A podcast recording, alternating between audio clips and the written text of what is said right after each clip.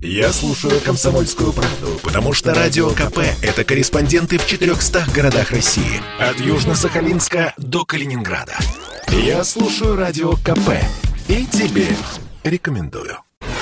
Количество вакансий на рынке труда Москвы за два года выросло больше, чем на 50%, а количество резюме только на 1%. Такие данные привели в столичном департаменте экономической политики. Одна из наиболее благоприятных ситуаций складывается в сфере IT и телекоммуникаций. Там на одну вакансию приходится только лишь два резюме. На рынок труда большое влияние оказала пандемия. Компании активно начали цифровизацию. Для этого есть огромный запрос на сотрудников из IT-сферы. Поэтому им предлагают очень хорошие зарплаты говорит руководитель пресс-службы компании «SuperJob» Наталья Ильченко.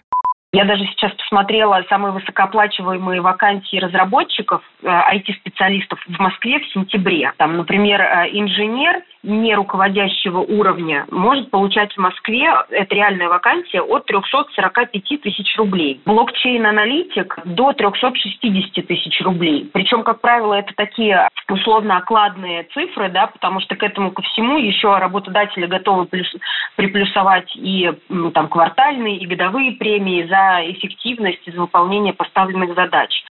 Если говорить в общем, высокая конкуренция сегодня наблюдается в науке и образовании и госуправлении. Там немного вакансий, но много желающих получить работу. Не хватает работников в строительной сфере. Активно растет сфера онлайн-доставки, поэтому повсеместно требуются курьеры. Спрос на них в Москве за последний год вырос в 4 раза, а среднее зарплатное предложение в 2 раза. Большие зарплаты предлагают не только москвичам. Человек из региона может занять позицию, если работа предполагает дистанционный формат. За за это можно сказать спасибо опять-таки пандемии. Сегодня для того, чтобы сделать карьеру, не обязательно ехать в столицу, отмечает эксперт по трудоустройству и реализации в карьере Гарри Мурадян.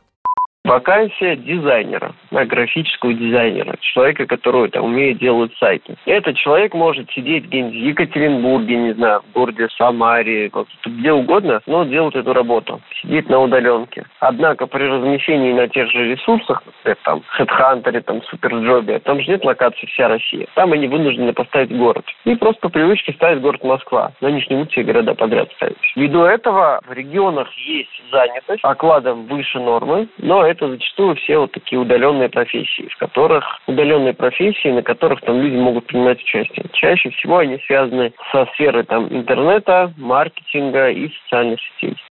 Согласно одному из последних опросов, почти половина россиян рассматривают вариант удаленной работы в другом городе. Многие респонденты рассчитывают таким образом повысить свой доход. Другие причины стремления найти удаленку – это желание жить на море или ближе к родным. Рынок труда меняется. Влияние на него оказывают новые технологии – внедрение интернета в повседневную жизнь человека. Наталья Ильченко отмечает, что конкурентоспособными завтра будут те, кто станет по-настоящему экспертом в IT.